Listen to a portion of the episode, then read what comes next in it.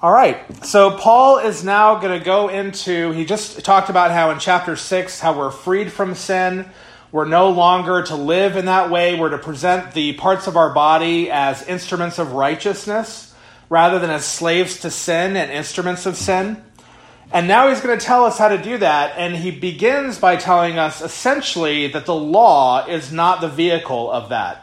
The law will not be the vehicle of our sanctification and we'll, we'll explain what that means as we come along. But he's going to begin by saying this is, this is our relationship with the law as Christians. And he, he starts with this analogy of uh, divorce and remarriage. In 7 1, or do you not know, brothers, for I'm speaking to those who know the law, that the law is Lord over a person as long as he lives. So it has jurisdiction over a person as long as he lives. For a married woman is bound by law to her husband as long as he lives. But if her husband dies, she is released from the law of the marriage. So then, if she is joined to another man while her husband is alive, she will be called an adulteress. But if her husband dies, she is free from the law, and if she is joined to another man, she is not an adulteress. So, my brothers, you also died to the law through the body of Christ, so that you could be joined to another, to the one who was raised from the dead, to bear fruit to God. So he begins with this analogy. Now, obviously, um, we're not going to talk about divorce and remarriage, but I do want you to note that obviously the absoluteness of marriage and the fact that you cannot get remarried, divorced and remarried, uh, it plays a part in this analogy. If there is some other way that you can like divorce someone for some reason and someone doesn't have to die, this whole analogy breaks down. His whole point is that the only way out of the law is through death. That's the, that's the larger point. And therefore, what he's saying is a death has occurred through the body of Christ. We have been crucified with Christ, as he said before. We've died with Christ. We were united to him in his death, and so we died with him. And because of that, the law no longer has jurisdiction over us. And that is because the law's jurisdiction is while someone's alive, and uh, it, it can judge them by giving them execution for their crimes. But once they're executed, that's it. It doesn't go beyond that. And so here with Christ, you have the same thing. Christ was executed on our behalf. We were executed along with him. And therefore, the penalty of the law has already been meted out. That's it. There's no more. So he's going to end, of course, in 8 1. He's going to say, Therefore, there's now no condemnation for those who are in Christ Jesus. Why? Because you already were condemned in Christ. So the law no more has no more jurisdiction over you. That's it. There's no more judgment by the law. Um, I want to make it very clear when I talk about that we're going to be judged by in accordance with whether we have good or evil works. That is in accordance with that's a, a judgment looking at our fruit to see if Christ is our Lord. It's not a judgment of the law, unless in fact we've not been judged with Christ. We're not really in Christ. Then we will be judged uh, by the law. We're still under the jurisdiction of the law and the execution that it's going to give us, the removal uh, of, uh, of ourselves from life in the land of the living. But that has been done already in Christ. Now, it's very important that we understand this chapter. A lot of times, this chapter is used to justify, frankly, living in sin or arguing that Christians, the Christian life is just a life of sin because there's nothing they can do about it. Um, I'm, I'm, I strongly push back against that idea. I don't think that's what Paul is saying. He just got done arguing that's not how we're to live. He's going to argue again in chapter 8 that that's not how we're to live. And I think that even he says here in verse 4, he says, Look, you've died to the law in order to be joined to another. Who's the, the other we're joined to? Well, Christ, the one who was raised from the dead. For what purpose? Very last clause to bear fruit to God. So this has occurred for the purpose of us bearing fruit. Again, just like we talked about before, the purpose was to become like Jesus. The purpose was to lead to holiness, to be conformed to the image of the Son. And so that's why we have been released from the law. We've been freed from the law of sin and death to become righteous, not to live in sin further. And so that's not really what Paul's argument's going to be. Verse 5 For when we were in the flesh, the sinful desires aroused by the law were active in the parts of our body to bear fruit for death. So rather than bearing fruit to God, bearing fruit for death. But now we have been released from the law because we have died to what controlled us, so that we may serve in the new life of the Spirit and not under the old written code. so, as, as he's said throughout Romans, the law brings in sin. It makes the flesh want to sin all the more. He's going to talk about this um, further as we go down. What shall we say then? Verse 7 Is the law sin? Me genoita. Absolutely not. The law is not sin. Uh, the law is not the boogeyman. The law is not the bad guy in this whole thing. Very important to understand. Christians, a lot of modern Christians treat the law as though it's something bad, evil, uh, something we should avoid. Paul in this chapter is going to say the law is good, just, it's right. It's, it's what love looks like. The law is good, it's the character of God. So um, the law is not the problem. Of course, as we've said before, and what Paul is going to say here is that our nature is the problem. And so with the old man, the law interacted with the old man in a way so as to produce sin even more because the, the, the flesh didn't want to obey the law. And that's all we were, were flesh. Uh, we were just in Adam and we were in rebellion against God. And so the law came in and we just hated it all the more. And so we sinned all the more. It's like taking a box and putting it in front of little children and saying, whatever you do, kids, I'm going to leave the room, but don't look in the box. Then, of course, immediately they want to look in the box. Like that's the, the, the commandment comes in and, and it just increases sin that way.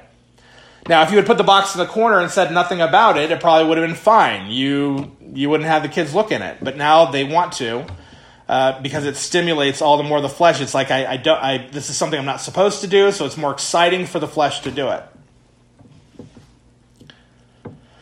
So he says, Meganoida, absolutely not. The law is not sin. Law, the law is not the problem. Certainly, I would have not known uh, sin except through the law. For indeed, I would not have known what it means to desire something belonging to someone else, so coveting, if the law had not said, Do not covet. But sin, seizing the opportunity through the commandment, produced in me all kinds of wrong desires. For apart from the law, sin is dead. And I was once alive apart from the law, but with the coming of the commandment, sin became alive, and I died. So I found the very commandment that was intended to bring life brought death. For sin, seizing the opportunity through the commandment, deceived me, and through it I died. So then the law is holy, and the commandment is holy, righteous, and good. Did that which is good then become death to me? Meganoida, absolutely not. But sin, so that it would be shown to be sin, produced death in me through what is good, so that through the commandment sin would become utterly sinful. For we know that the law is spiritual, but I am unspiritual, sold into slavery in sin. So again, this is the argument that the problem is me. The problem is my nature. So, what happens to a redeemed individual? Now you're redeemed, right? But this is the point of the point of the already not yet. The point is is that you're already redeemed in your spirit, in the inner man, in your mind. But you're not yet redeemed in your body. And so sin remains in your body. The desire to sin remains in your body. So it doesn't change the flesh to be redeemed right now. The flesh is not changed, and it's not going to be. This is Paul's point, and this is something you really need to understand. The, the, you cannot be sanctified by somehow changing the flesh through law. It's going to have the same reaction it has always had apart from Christ, which is rebellion and it wants to sin all the more. So, by you merely saying, I shouldn't covet, so now I'm going to try to make myself not covet, is not going to work. You're going to end up coveting all the more. So, the solution And the, the life of sanctification is not one that is lived out by saying, well, the law says this, I should do that, so I'm going to try really, really hard to do that. That's not how it works. We'll discuss that more because he's going to tell us how it works, uh, what we need to do. Notice also, this is not talking about just Jewish law rituals, as some people try to say. The example here is what? Coveting, which is one of the big ten, ten, Commandments. It's not just moral law, it's the epitome of the moral law, the Ten. So we're talking about the actual morality of the law. How do I actually become the character of God? It's not by subduing my flesh, uh, changing the nature of my flesh with the law. The law doesn't do that. The law shows that my flesh is actually wicked and, and, and remains wicked because my flesh wants to do the same evil things that it did before.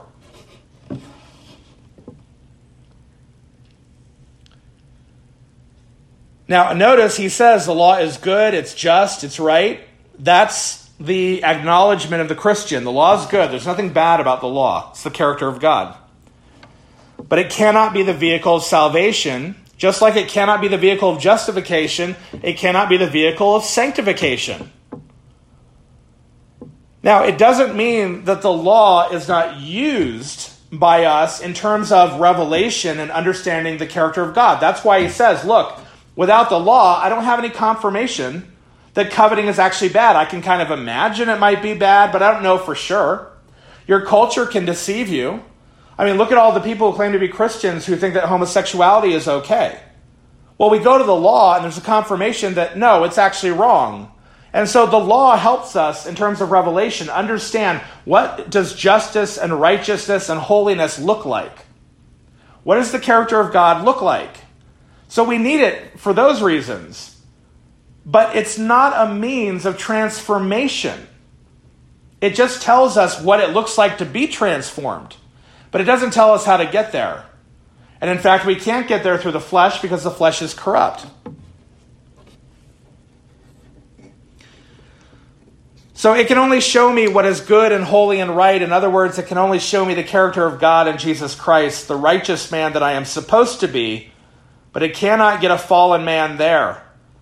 Paul argues this about justification in the earlier chapters, and now he argues it about sanctification because if the law cannot put me in a right standing before God, due to the fact that it conflicts with my rebellious, unredeemed nature before my spirit is regenerated in Christ, then that means that although my spirit is in agreement with the law, my flesh slash body is still in rebellion and cannot be redeemed, that is, made like Christ through the law either. To state it another way, while in Adam, the law condemns and produces further unrighteousness in us, and a part of us, uh, our bodies, are still in Adam. What this means is that the law cannot be a vehicle of either justification or sanctification because it cannot change the Adamic nature in either my spirit or my flesh. Which is why we needed to be regenerated, justified in Christ through faith, and it couldn't have been through the law. In the same way, what is needed now is a refuge in the spirit and fighting the flesh with the spirit. And that's going to be Paul's argument essentially. but he, before he gets into that, he's going to talk a little bit about what it's like for a Christian to sin.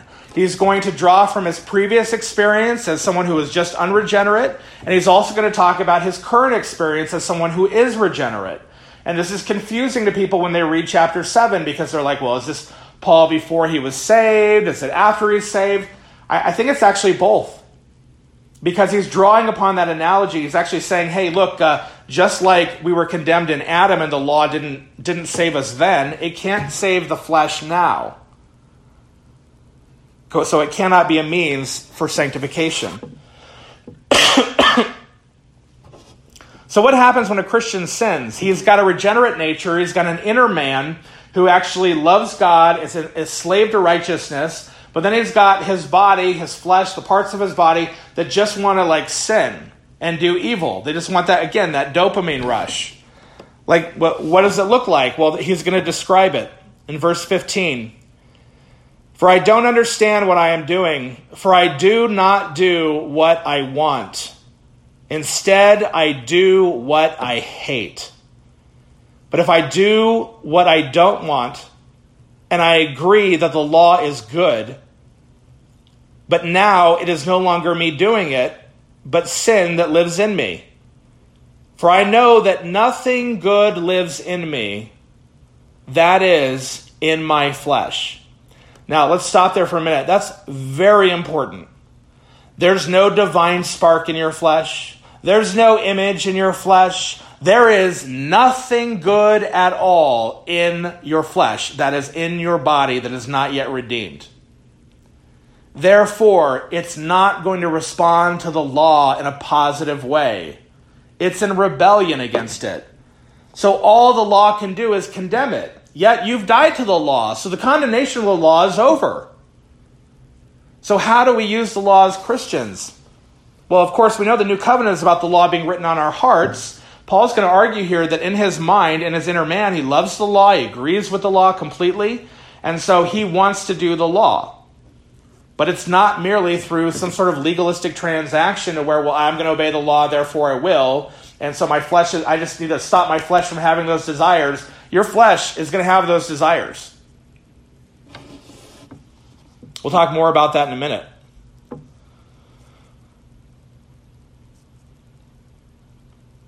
Verse 18 For I know that nothing good lives in me that is in my flesh, for I want to do the good, but I cannot do it talking about his flesh again. For I do not do the good I want, but I do the very evil I do not want to do. Now, if I do what I do not want to do, it is no longer me doing it, but sin that lives in me. So I find the principle that when I want to do good, evil is present with me. For I delight in the law of God in my inner being but I see a different law in the parts of my body, waging war against the law of my mind, and making me captive to the law of sin that is in the parts of my body. Again, this is Paul talking about what happens when a Christian sins. So, when a Christian sins, I want you to notice it's not because he disagrees with the law. If you disagree with the law, you likely are not saved. The whole point of the change, the regeneration, the new covenant, where God is writing the law on your heart, on your mind, to where you think that way, is that you actually adopt the same view that the law adopts about everything. You see justice as the law sees it, you see love as the law sees it, because that's the character of God. If you come to the law and you disagree with the law, what, what is there to say that you've been regenerated? What is there to say that you're a part of the new covenant if you disagree with the law? And that includes all the justice in the law, all the stuff about Canaanites, about homosexuality, about everything. You disagree with that, your Christianity is in question. So Paul's not saying I disagree and therefore that's how I sin. The Christian fully agrees with the law the problem is, is he has a nature that's pulling him, taking captive uh, his, his uh, whole self and, and dragging him into sin. And so Paul says, it's not really me. It's not the eternal me. It's not the me that God has made me to be. It's, uh, it, it's this leftover me that's dying. It's this zombie of a thing that you know that, that, that when a Christian sins, he's basically feeding the zombie. Uh, ironically, feeding him in his own mind. You know, zombies eating brains and whatnot.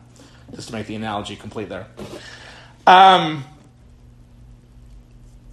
but that's what happens when a Christian sins. He is in agreement with the law, but he finds himself not doing it. He hates the fact that he has he's sinned. Paul in the previous chapter talks about how he's a you know what benefit uh, were you deriving from those things that you're now ashamed of. So I realize no one's ashamed of sin because there, it's this type of insanity for the Christian, almost like moving outside of himself and becoming something else in that moment. So I realize he's not ashamed in the moment, but afterward he is. When he comes to his senses, when he comes to his right self, he, he realizes this is this is awful. I hate it. Again, Christians real Christians who regenerate, that's the way they sin. They don't sin by saying, well, I don't really agree with the Bible on this part, and I think it's okay. And they don't start justifying themselves, and they're not, they're not really ashamed of it. That's not a Christian. That's just a sinner. That's just a pagan sinning who thinks he's a Christian.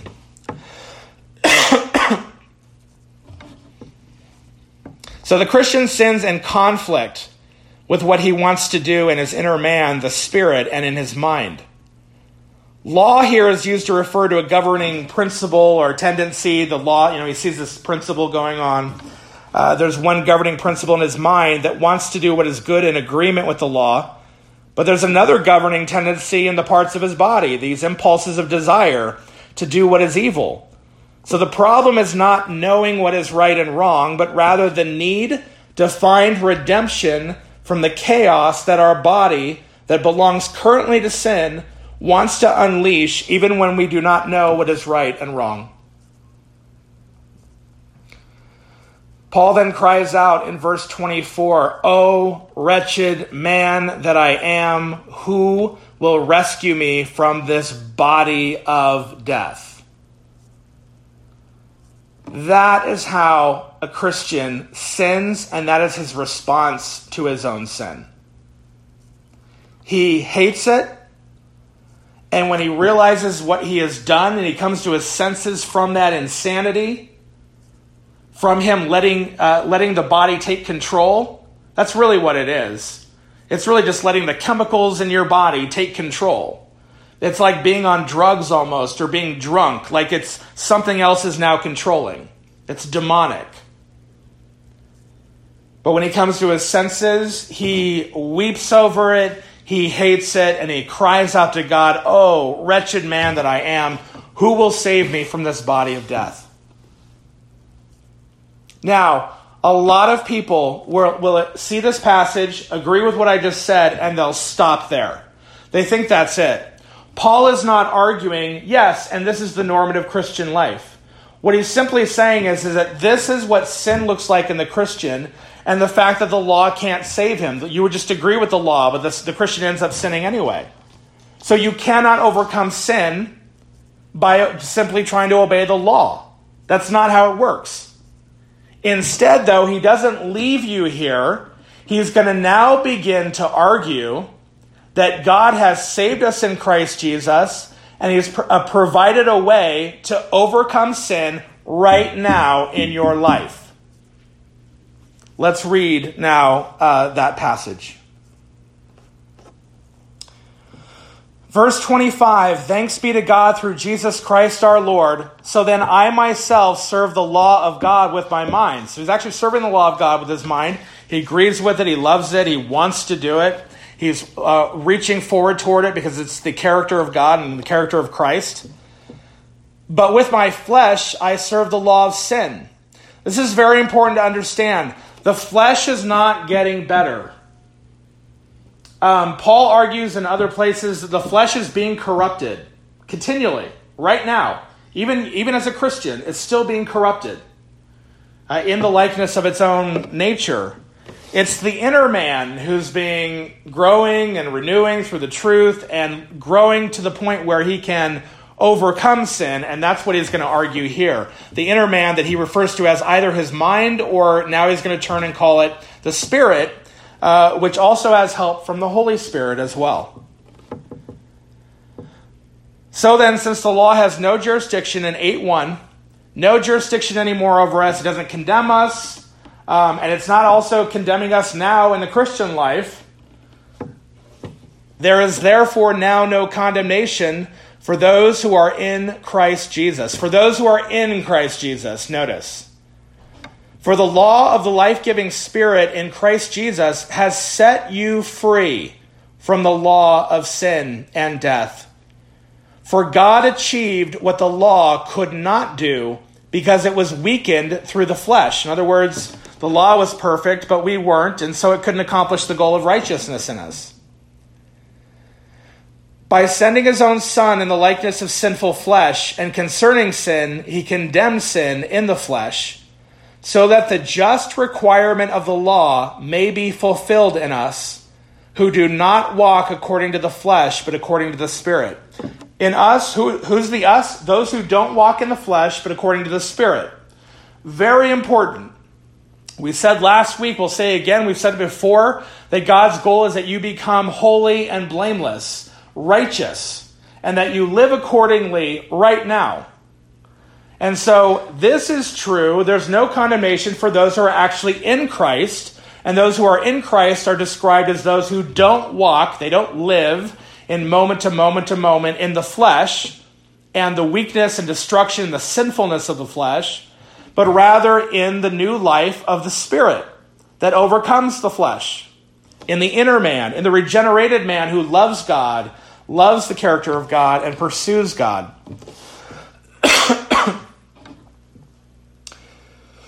For those who live according to the flesh have their outlook shaped by the things of the flesh, but those who live according to the Spirit have their outlook shaped by the things of the Spirit.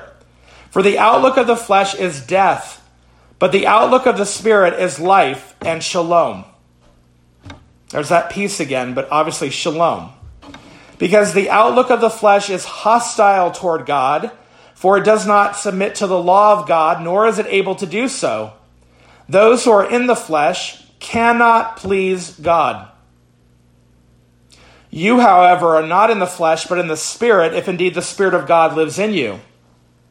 So, very important. The way you overcome sin in your life is not by trying to get the flesh to sin less, to not uh, desire the girl who walks by you in the grocery market to not want to slander your brother or sister in Christ as you're just sitting around. You know, the, the idea that, well, I'll, I'll just stop using people as entertainment because the law tells me I shouldn't. That's not the way that you're sanctified.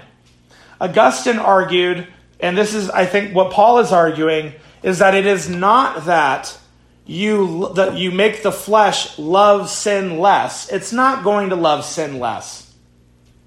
It is instead understanding that you are created in a new man on the inside that loves God, and therefore the inner man can love God more than the flesh loves sin, and therefore take hold of your mind and your actions. That's how you overcome sin.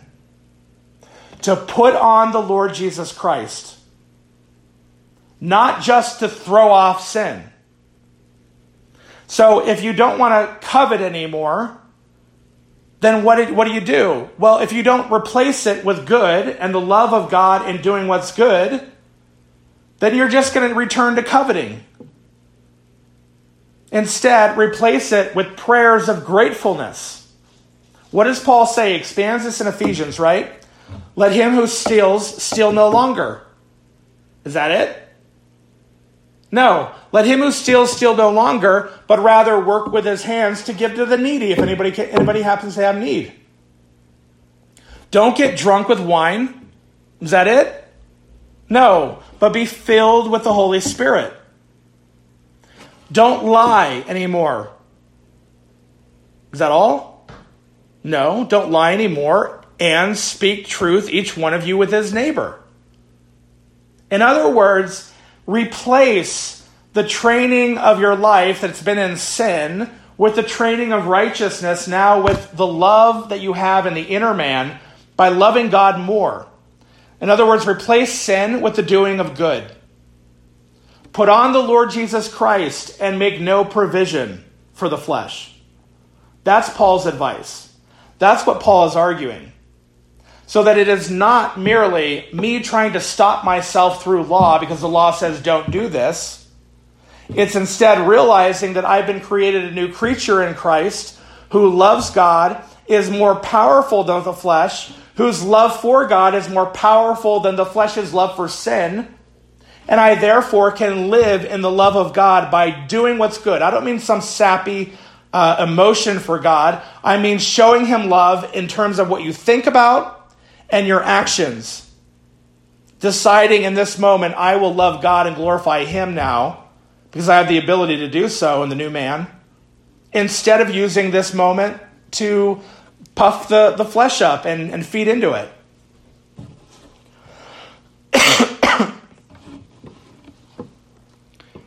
Verse 5 For those who live according to the flesh have their outlook shaped by the things of the flesh, but those who live according to the Spirit have their outlook shaped by the things of the Spirit. So pretty soon, you, you're doing these good things, and your life starts to be transformed.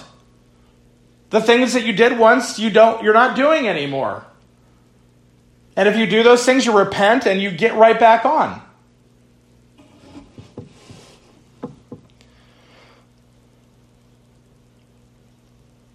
For the outlook of the flesh is death, but the outlook of the Spirit is life and shalom, because the outlook of the flesh is hostile to God, for it does not submit to the law of God, nor is it able to do so. Those who are in the flesh cannot please God. So the flesh is not the vehicle of salvation.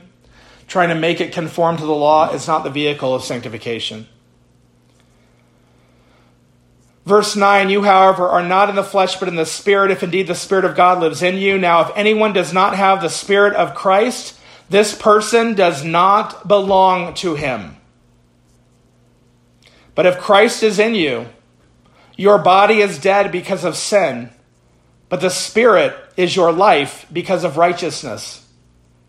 Moreover, if the Spirit of the one who raised Jesus from the dead lives in you, the one who raised Christ from the dead will also make your mortal bodies alive through his Spirit who lives in you.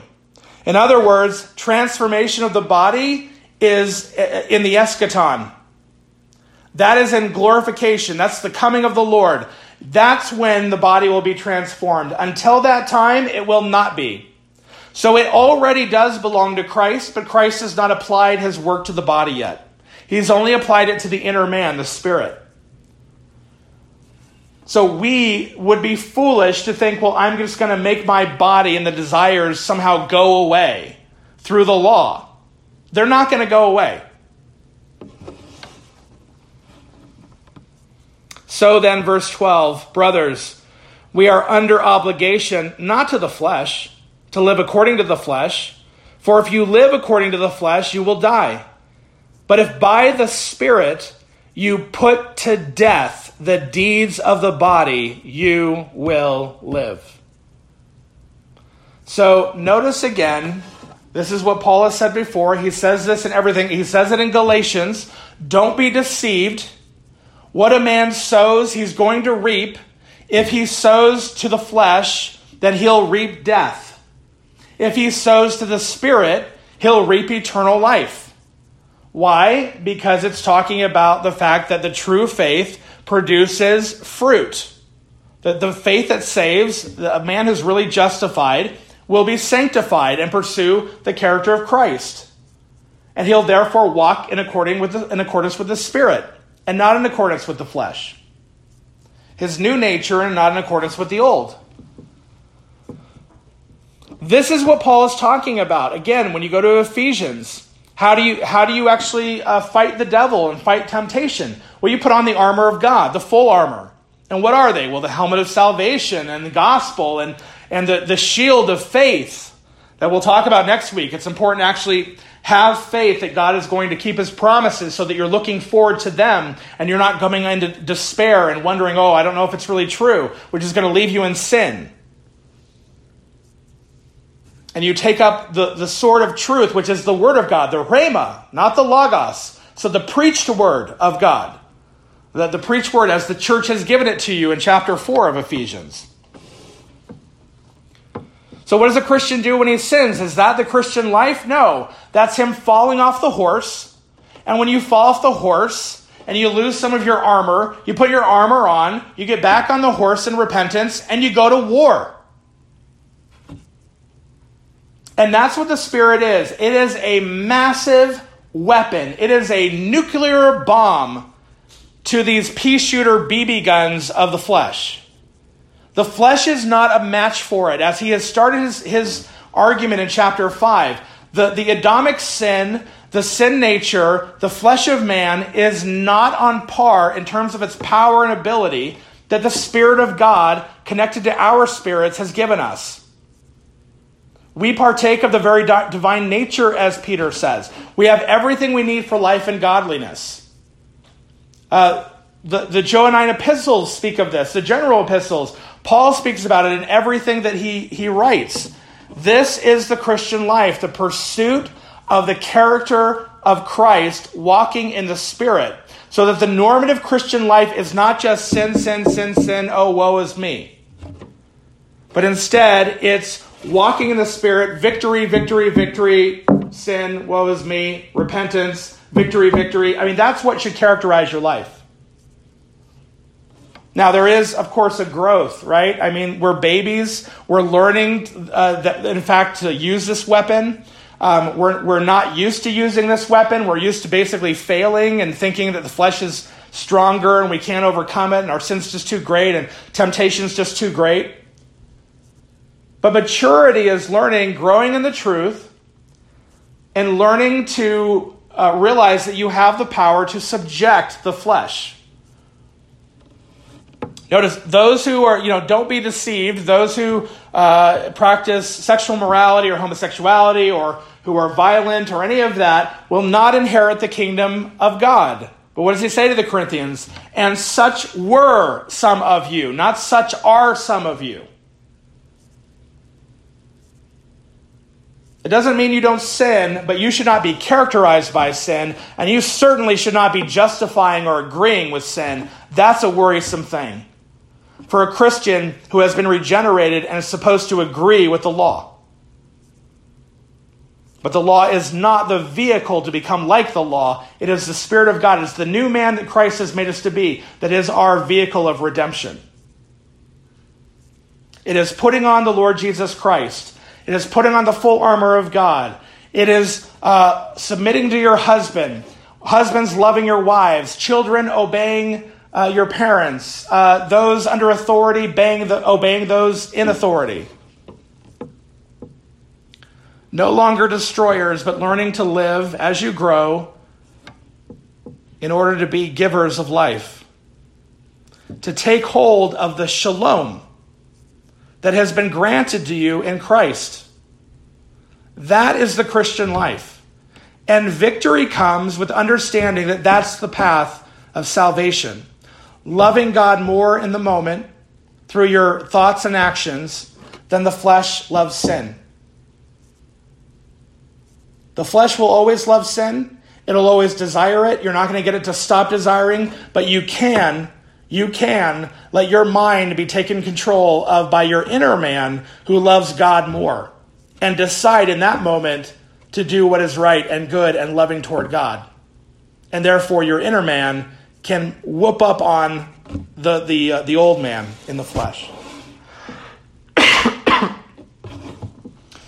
well, there's a lot to discuss in this passage. I realize there are side issues, but again, I don't want to lose the main argument. I do want you to realize if you've been living in the religion of the shoulds and viewing the law as something external to you, because Paul talks about it as that which is written, um, the external document written to you, and you should do that thing, but you don't actually agree with it or love it or want to do it, then maybe there's a problem that you're not justified, and maybe there's a problem that you don't really have faith in Christ. Something is off. But if you agree with the law, you want to do it, you love it, you understand it's the character of God that you love, and therefore you love the character of God in the law, and you strive to do it, and you use the Spirit of God and the power that God has given you to overcome sin and to do those things, to do what's right, not just stop doing evil, but also do good in the world instead to replace it, then when you do fail, you can have hope. As much as you hate those things when you fail, you're ashamed of them, you have hope that, look, one day I won't have this struggle anymore because a day is coming when my flesh will be made alive by the Spirit and I won't have to engage in this war anymore. There won't be any conflict. Both my spirit and my flesh, my whole being, will love God. And it will do what, what is right before Him. And so, next time we're going to look at the fact that this is where it's all leading the resurrection, the glorification, becoming conformed to the image of the Son, which is what He predestined us for and talking about the love of God and how God has ensured us that if, in fact, we are in Christ, this will be completed. Uh, he is the author and the perfecter of our faith. And he who begun this good work in us will complete it to the day of the Lord Jesus.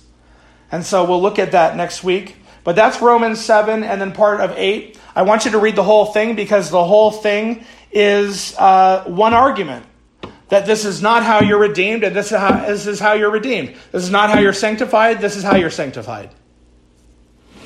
It makes all the difference in the world to understand that it's not a matter of subjecting a nature that you cannot subject to the law, but rather it is an agreeing with the law in your inner man and overcoming that other nature uh, that we have victory in the Christian life.